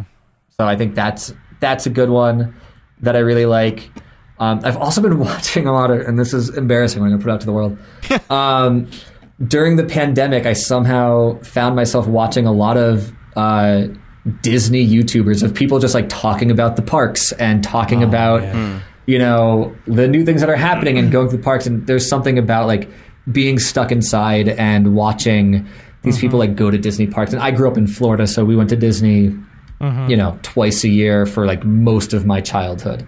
Uh, until I was like, I want to go to Universal Studios now. I'm too cool for Disney. Uh, Right. And then I got older. I was like, no, Disney's better than Universal. Um, but started watching a lot of like YouTubers who are like going to the parks and stuff, and that would be like a lot of a go to of just having in the background of like you know people hanging out in the parks. Uh, Ordinary Adventures is one that I was watching. Um, the guy who runs that also runs the Slash Film website. He's the started the Slash Film, so that's how I kind of got into that world. Um, but Funny yeah. story. Um, so you know, we've my my kids like doing that as well, as do like some cousins of ours. And one day, a cousin called us up and they said, "We just saw Matt on one of these videos," you know. and sure enough, they sent it to us, and it was me and my kid trying to pull the sword from the stone in the background, you know, of their video. That's funny. It was really funny. That's great. And like, what are the chances that they would like? Right? I know. A that they would be there that day, and B that your cousins would be watching that video Right. of you there that day doing the thing. Right. it was really funny. That's fun. Yeah, I hope to one day be in the background of a YouTube Yeah. video somewhere. Um, what was I going to ask you? Uh, oh, I have one. I have one non uh, MoGraph recommends question. I'm going to ask you right after this, so don't let me forget. Uh, All right. Plugin favorite plugin can't be a render engine. Favorite plugin can't be a render engine. Uh, for what? For After Effects for Cinema. Anything. Anything, Or anything. plugin in the in the That you're world like, I'm going to is a use this on every project. I mean, Yeah. honestly, I try and use Colorama on as many projects as I Okay. can, um, because I just nothing brings me more joy than knowing I'm working on a movie that's going to make a billion dollars, and you can use and an I'm using Colorama. Yeah, I'm using Colorama on it. Oh, I love that. I love it. Nothing I makes love me it. happier is using all those Yeah. default plugins. Colorama, I think uh, I used CC Glass on WandaVision. Uh, Nice. because I was like, I, I know I'm going to do something cool with this. Uh, why not? Because Yeah. why not? And like I did it on the type, the way the type kind of like warbles in was all CC glass and like displacement and stuff. That's Um, funny. Yeah, I kind of I love doing, I love doing that stuff. I wish I had a, a cool like no one's ever heard of this plugin before Mm-hmm. kind of recommendation, but uh, Colorama. yeah, I love doing Colorama. And what engine? What engine do y'all use, by the way, for the most part? uh, we use you allowed to Redshift. Yeah, we're using Redshift. Yeah, I was Um, curious. We hadn't talked about that, so Yeah. Uh, we shifted to Redshift a few years ago. Um, We did some tests with it and we're pretty impressed. And so we're like, all right, let's do Redshift. And then Maxon's like, oh, and then we're going to buy Redshift. We're like, oh, cool. So Yeah. Good thing we went all Yeah. in on Redshift and you guys are Yeah. now, you run, uh, running Redshift. So, uh, yeah, that's we Previously, y'all were on just like physical renderer, right? Yeah, just physical renderer. Uh, Standard renderer when we're feeling saucy. Uh, but yeah. I know that John uses a lot of standard renderer for HUD stuff. He he talked about that in one of his presentations Mm-hmm. about some of the easy things you do. You don't need all of that power to do No. some very simple. Yeah, a lot of times, you know, when we're doing stuff, it's like, hey, let's like, there's no reason to use Redshift for this. Like, use a standard renderer, throw a Yeah. texture on like a luminance material, and like you're good. Done. You know, Yeah. that's all. That's all you need for for some of this stuff. Obviously, Redshift is great for a ton of things, but like, I could do that and get a render out in a second. Whereas like Redshift Right. might take a few seconds to do that because Yeah. it's calculating all like the alpha and stuff. And like, you know, Yeah, need to- some of them it's it's actually harder to get that luminance just right in that situation. You know, yeah. but So we're, we're not. Um, we'll use whatever we need, whatever we need to use to uh, to get the job done. So we're not afraid of like, all right, using standard render. And I know there's sometimes there's a stigma like, ah, but that's like the cheap free one that comes in. It's not even physical render. Like, yeah, but you don't need yeah. that for everything. Yeah. Do y'all What do y'all about, use um, anything besides Cinema 4D? Like, do you have any Maya people like on board or anything? Yeah, uh, no, we don't have any Maya people. If we need Maya, uh, we'll bring in some Maya people, but typically we can do everything we need to do with Cinema and After Effects. I mean, we we use Houdini from time to time. We'll use Nuke for compositing from time to time, but I'd say 90% of everything we do is some combination of Cinema and After Effects. And of course, like Photoshop and Illustrator and Right. stuff. But yeah, it's mostly Cinema and After Effects. That's awesome. What's your muscle memory app on your phone? My muscle memory app, oh, is it embarrassing to say Twitter? It's like. Okay, That's- well, it's a little different. Yeah, I expected Instagram. It's usually what it is. Oh, I wish I, c- I wish I could tell you Instagram. If you go on my Instagram right now, I think you'll find four photos on Instagram. That's funny. Uh, I yeah, I have it because I know I should have it to like keep up to date with things. Uh-huh. Um, Right. But I have because internet. yeah, because internet. Um, but Twitter is my like every day I go to it more than I should go to Twitter. Um, Yeah. Even if I even if I was just there two seconds ago, it's like, oh, let's open up Twitter. What's new? Oh, okay, Yeah. well, it's still on fire. Awesome. And then, you know, I go back to doing whatever I'm doing. Everyone still hates NFTs. Okay, cool. Yeah, right. Everyone still hates Yeah. NFTs. Everyone still hates each other. Everyone Mm-hmm. still hates. I don't know the Super Bowl halftime show. Like it's all. You Oh, know, look, Twitter's still a dumpster fire. Okay. it's still a dumpster fire, but every once in a while, you're like, oh, that's a cool project that someone's working on. Right. on. And I've tried Right. my best. I think there was a time when Twitter, I had my Twitter all filled with like news and politics, and there was a time, oh, let's say four years ago, when I was like, I don't want to keep my Twitter filled with news and politics anymore, and I started right. stopped mm-hmm. following those things and started following more more artists, so I could see you know cool, mm-hmm. inspiring work. Yeah, absolutely. That's what I did with my Instagram. Like, I created a separate Instagram that's like That's not just me posting pictures of my kids and you know fun stuff. Like, I it was just for art and only following artists and stuff. You know, so that like I would get a good feed of just Right. artists. And my TikTok is the complete opposite. I don't want to see any art at all. I just Yeah. want to see funny stuff and like Right. poop and fart videos. Man, they make Poop me laugh so videos. much. Yeah, I messed up my Instagram a while ago because there's like one video. I was like, "What's this?" And I clicked on it, and it was one of those like ASMR, someone like mushing goo together. And I was uh-huh. like, "What is uh-huh. this thing?" Oh, now they think. and then now my whole feed is ASMR. filled with slime. I'm like, mm-hmm. ah. Yep. So that might be part of why I don't go on Instagram that often. Yeah. Like I don't need to be All fed right, more Matt. slime videos. I, I, I have to use the restroom because I can't wait anymore. So you got to keep going. Uh, video game and life hack. And I'll Video right back. game and life hack. Let's hear it. Video game. Uh, Last of Us is, I think, a perfect video game. One of my favorite video games of all time.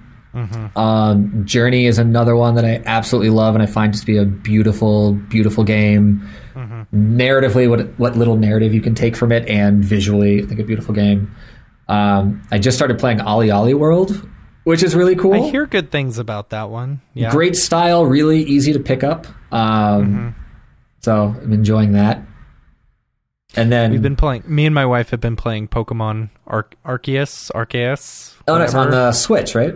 On the Switch. Yeah, I said this last week where I said I didn't get the game, you know, and she's like, "This is the greatest Pokemon game ever." You know, I am Yeah. now on her side because I've been playing it a lot lately, and it really is one of the best Pokemon games I've ever played. It looks cool. I saw a lot of people were upset with the visuals of it. It feels kind of empty. They suck. They're awful. it's like it's like if if if uh, if Nintendo can come out with a beautiful game like Breath of the Wild, you know, Right. This huge open world game with beautiful visuals and beautiful whatever, and yet one of your probably biggest money makers, you know, one of the Pokemon games. It's like it's just bad. It's real bad.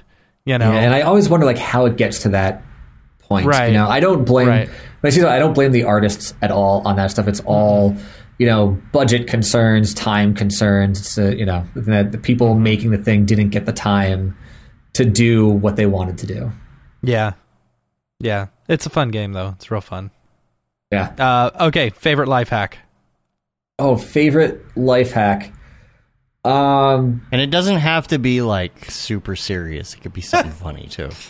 something You know, fun. I'm something trying to think of like what life.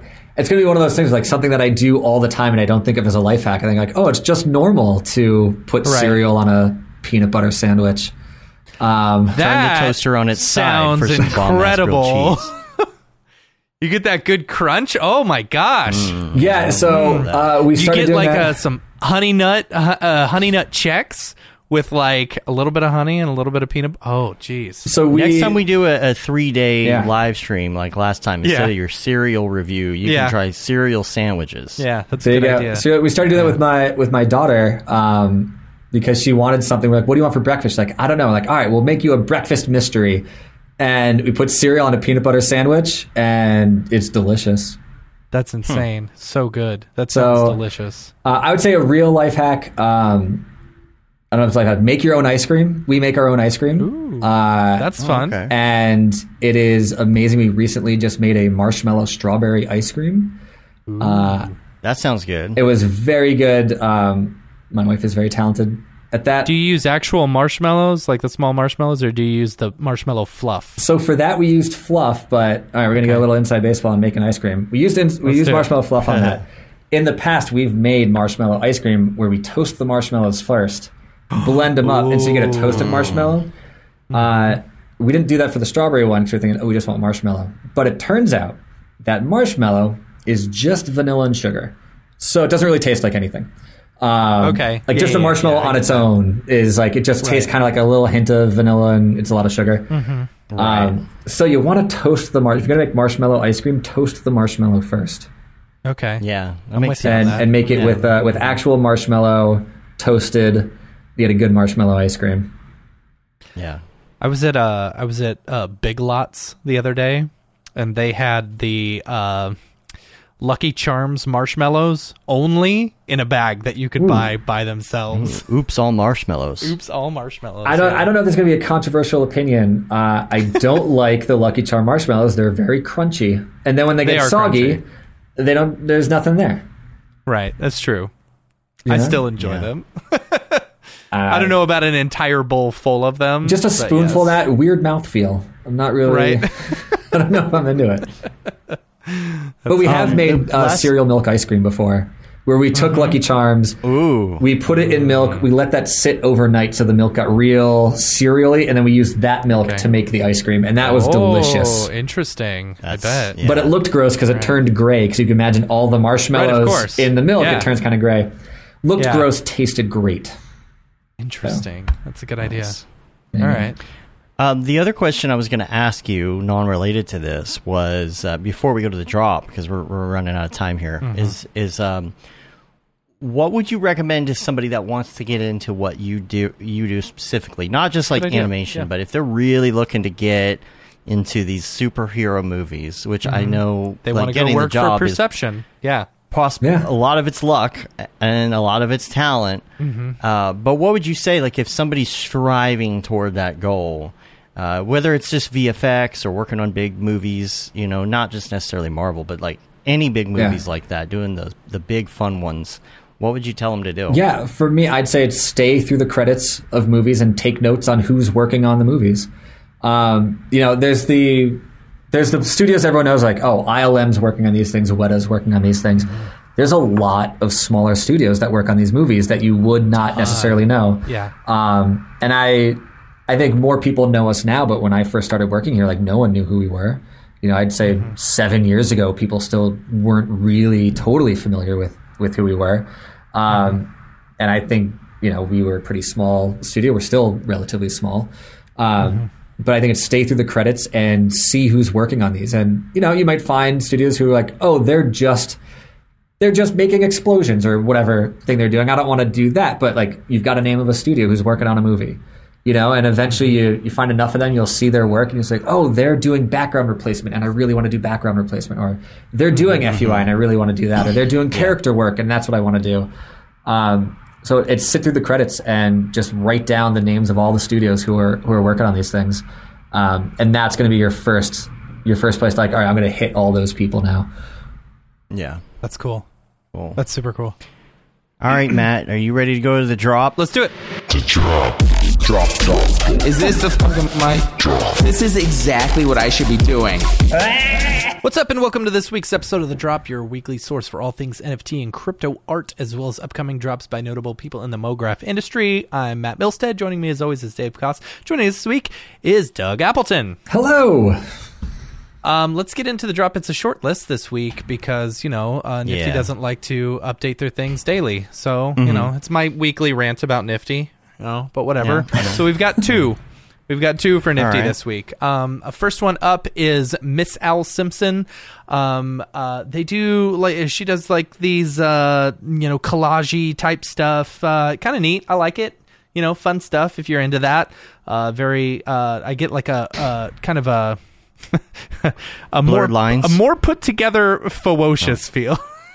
you know? Oh, okay. Uh, yeah. So uh, there's that, and then uh, next up on the 15th, I am excited about this one. Uh, Josh Pierce is doing a drop uh, on Nifty, which is super exciting. I love Josh's work. Uh, Josh is absolutely fantastic. You know, I, I Random I, landscape with a person for scale and a geometric. uh, Absolutely. shape. yeah. Mhm. Yep. He has definitely uh, he knows how to sell that well. So Uh-huh. it's uh, very very cool. Yeah. Uh, that's all I've got for uh, Nifty Gateway. Uh, next up, we've got MakersPlace, the first one uh, dropping tonight, which I think is very appropriate for uh, Ooh, for Valentine's, Valentine's. Day. Yeah. Uh, Mhm. Tina Eisen, um, she is a photographer, you know, and so she does a lot of these. Uh, she she's been known for doing like um, cosmetic photography, photography and stuff, which I think is pretty cool. So I love that. So it's this is all on- real photography. all real photography. That's cool. Yeah, I love I love that it's dropping on Valentine's Day. It's really cool. Yeah. Um, Yeah. Next up, and Dave, you're going to want to turn down your volume on this because it is extremely loud. Um, the Oh, I have 16th, most of these muted. cool. So. Uh, deadmau5 and Super Nifty um, are doing a collaboration together, um, which is cool. You know, Dead Mouse I- 5? Dead Mouse Five, right? Love myself some deadmau5. Um, I I think you know. I, I don't know the the the. It, it doesn't look so much like the actual deadmau5 head. I just know that deadmau5 head so well. Like I've seen the topology on that deadmau5 head, and I'm like, this looks Right, different this than the Dead. Mouse head. You know. Yeah. But yeah, it's uh, it's Super Nifty's own style along with that. But it's cool to see a colla- another collaboration with deadmau5. Yeah. Um, next up on the 17th, Jonathan Monaghan, Monahan, Monahan, Monag- Monaghan. Uh, super cool stuff.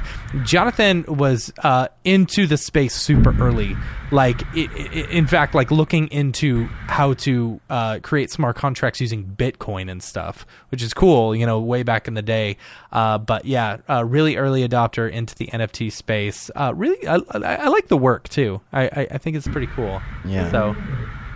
Uh, but yeah, that's all I got as far as the main drops. Dave, I added something else to the list. I'm not sure if you got that one for the Oh, you Gavin did? Shapiro Yeah. thing. Yeah, Um, yeah, let I me can look throw it it up into the here. chat real quick. No, I've got it. Oh, I oh, got it. okay. Um, but uh, for those who have a Gavin Shapiro piece of art, it is uh, you'll need what is it? It's f- uh, flamingos all the way down.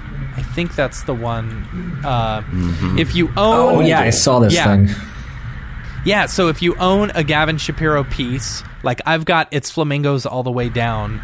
Um, if and uh, uh, so uh, the reason I, I mention this is because um, he's he's giving away a piece called Hodl, you know, as a gift for those who collected an open edition and held it uh, for a whole year. You mean so, hodled? They hodled hodled for it? a whole year, yeah, without selling it. So the thing is, though, like a few weeks ago, in order to get to his Penguin drop, you had to transfer it into your OpenSea account, you know, from Nifty. Um, so if if you're wanting to be on this HODL one, you need to transfer it back to Nifty Gateway. You know, Right. Yeah, and God, that's such a pain. It is a pain. pain to transfer to Nifty. Uh, It, it, it actually really wasn't that bad like this time. Like I think when you tried it back in the day, it was very, you know, concerning, but I think Nifty Gateway and OpenSea have worked together to make it very seamless. It was extremely seamless getting it back. Um, but yeah, so that's exciting. Uh, getting a, a, a Gavin Shapiro drop. I'm really excited about this one, and it's only for the people who have held it on for a year. They are taking the uh, the like what is it, the whitelist or the screenshot or whatever of everyone who has it um, tomorrow. So you'll want to get that done asap. I see. yeah, Right. that's why I mention it. Yeah. So, but yeah, yeah, that's about all I got. Uh, I don't think we have any community drops, you know, or anything. like Uh, that. no, but I did want to mention uh, the Smearballs uh, drop. Or I don't Yes. actually. I don't know if this is drop or just surrender. I, I'm I assuming it's going to become a drop. Yes, but- this will be a drop. This is so good. You see something new every time Yeah. it spins around. one of my favorite things about this is like uh, uh, talking to him. You know, he was putting on the Rococo suit, doing all this, you know, animation and stuff like that, That's which I think is so funny. And I, I hit him up. And I said, dude, I, I need to see video of you in the Rococo suit doing all these Right. dances and stuff. He said, no way. That'll never be released. Oh, he said he took video of himself once and he's like, nope, never again.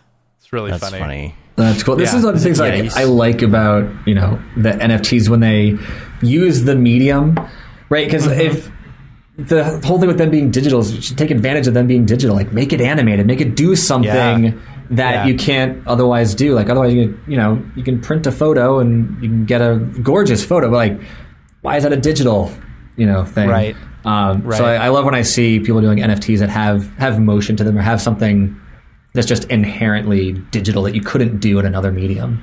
Right. Yeah, totally agree. Totally agree. Is is Garrett Appleton your brother, or is he just joking? Uh, he is my brother. Uh, he's got some NFTs. Really? Go check him out. Ape Town Art. Seriously? Go buy all of his stuff. I didn't know that you. oh, I just thought y'all had the same last name. That's so funny. I had no, No. idea.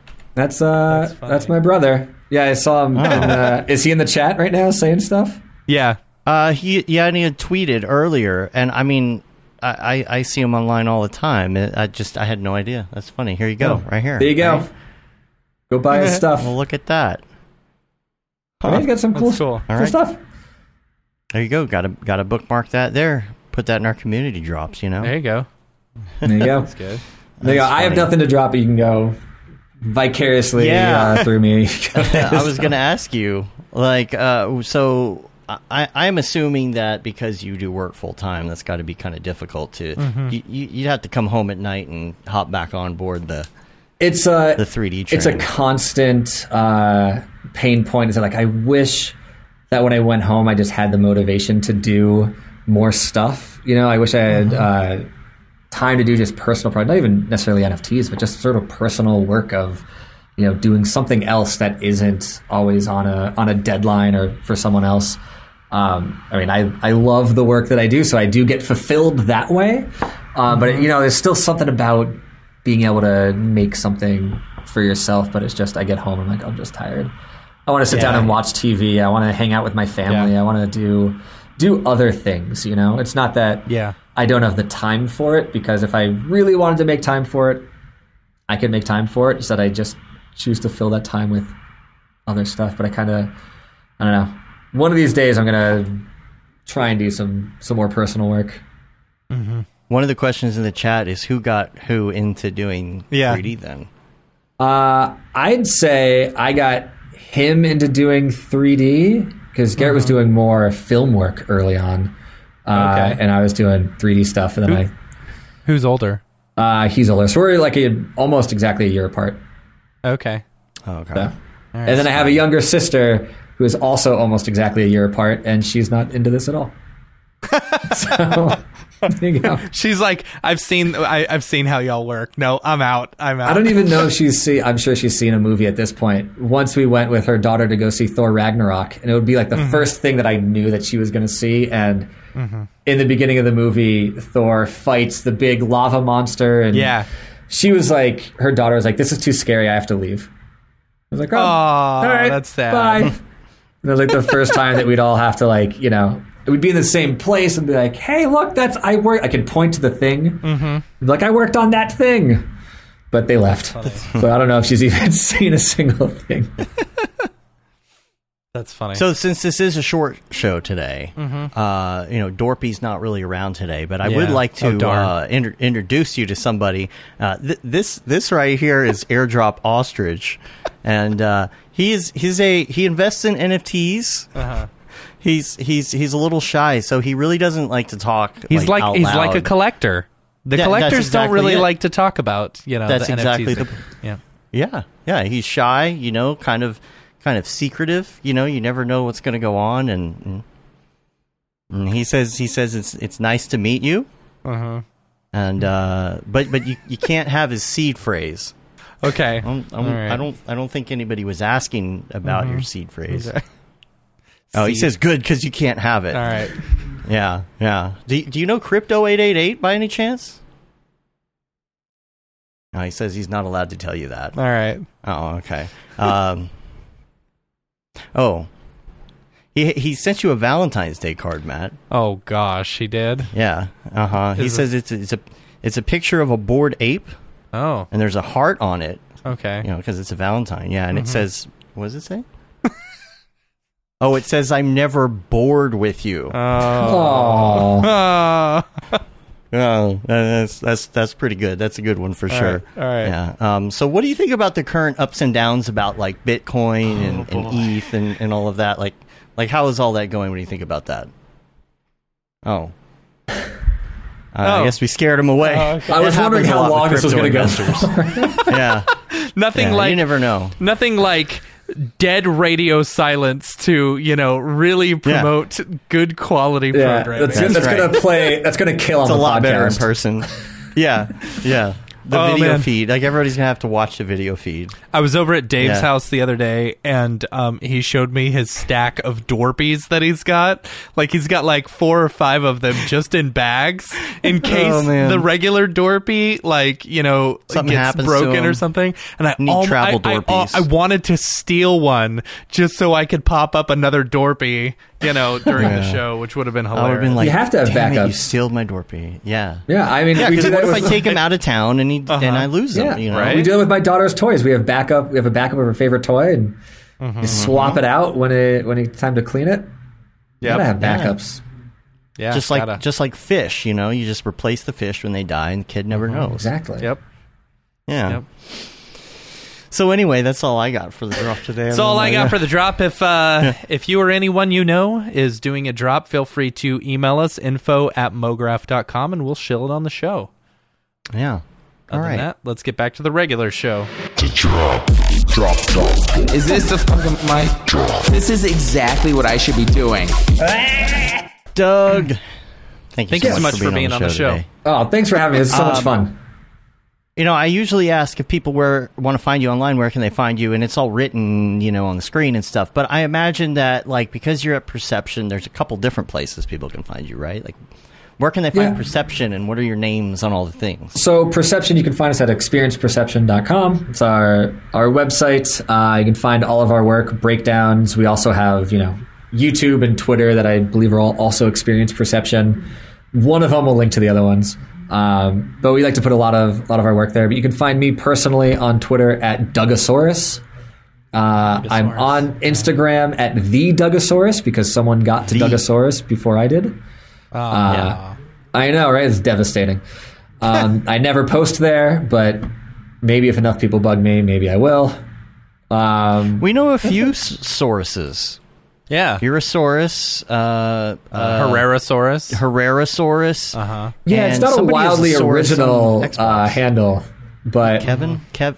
Yeah. Ruposaurus? No? yeah, I figured it was probably Rex? probably better than using my PlayStation handle of Nebbins. So, you know, Yeah, you never want to use the PlayStation handles Yeah. or the.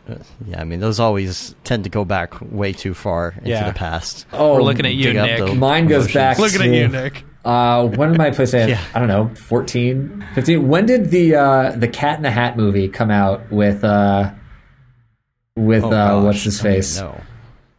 Oh, I'm totally his name. Oh. Um, Uh, yeah, Austin gosh, I forgot Powers, Michael. Myers. Yeah. Uh, yeah, so my, my PlayStation name comes from the name of the dog. In that I never understood if his name was Nebbins or Nevitz, so I just went with Nebbins, and that is my. Okay. You can friend me on PlayStation, and we'll play uh, Ollie There Ollie you World go. together. yeah. There you go. Cool. Well, we're going to get out of here. We're, you can rate us on iTunes, leave a review, subscribe on your podcatcher of choice, help get our ratings up. Uh, subscribe to our newsletter as well. You get all the latest info on uh, some of our articles and uh, the shows that we've done and what's coming up and community events and what's coming to MoGraph TV, all the things. Mm-hmm. So subscribe to that on mograph.com. You can say you've been there, done that, got the t-shirt with the MoGraph logo tee, the Feel the Bab 2020 shirt, all the profits from that go to uh, Doctors, Doctors Without Borders. Borders. And uh, that is still available. The classic Mm-hmm. is still available. Make sure you get yourself one. And the It's like Things t-shirt. It's like having an old Nixon bumper sticker Right, or something, right? yeah. It's classic, yeah, but but it, in a good way instead of a bad way. Yeah. right? uh, the Render Things t-shirt, hoodie, and long sleeve tee, the MoGraph blandishment shirt, and then of course the That Render is Fire shirt, which you are only allowed to wear ironically, Unless you're unless shams. you're shams. Yeah. Yes. And we're on Facebook, Twitter, Instagram, YouTube, TikTok, and. MoGraph.com. Check us out on all the things and subscribe and join the lives and come hang out with the community. If you would like to get a hold of us uh, to ask us for an invite for Slack or to Discord, just let us know. Uh, Slack is where the majority of people hang out. We do have the same channels in Discord, but our Discord right now is mainly for just hanging, Hanging out, out. on video Yep. and talking to people.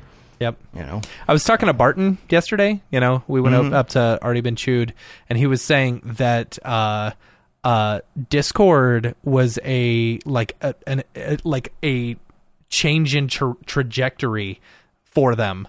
You know, being able to chat, have everyone on, you know, on the the the streaming or whatever, you know, all in one place. He said from that point on, they decided that they were cool with hiring internationally and stuff like that, which is really Yeah. cool. Yeah, Oh, know. nice. sure. Neat. Cool. All right. Well, thanks again, Doug. Yes. Thanks for having me. Uh, until next time, I'm Dave. And I'm Matt. And I'm Doug. Have a good one. Later, yo.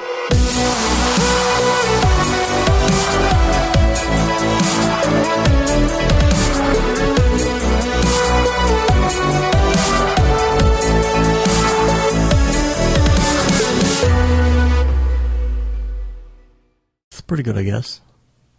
MoGraph.com, an online resource for motion graphic artists. Start your week with the MoGraph Podcast industry news, interviews with your favorite artists, and terrible humor. Watch live shows and interviews from MoGraph events like NAB, SIGGRAPH, HalfRes, and local meetups. Our MoGraph Talks feature live demos and motivation from artists all around the world. Sometimes you got to make stuff that you're not going to put on your reel, and I'm not here to judge.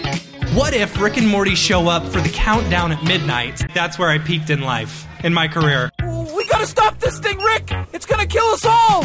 Hear from the people that create your software, design your render engines, and artists that are changing the face of modern motion graphics. You get that render done.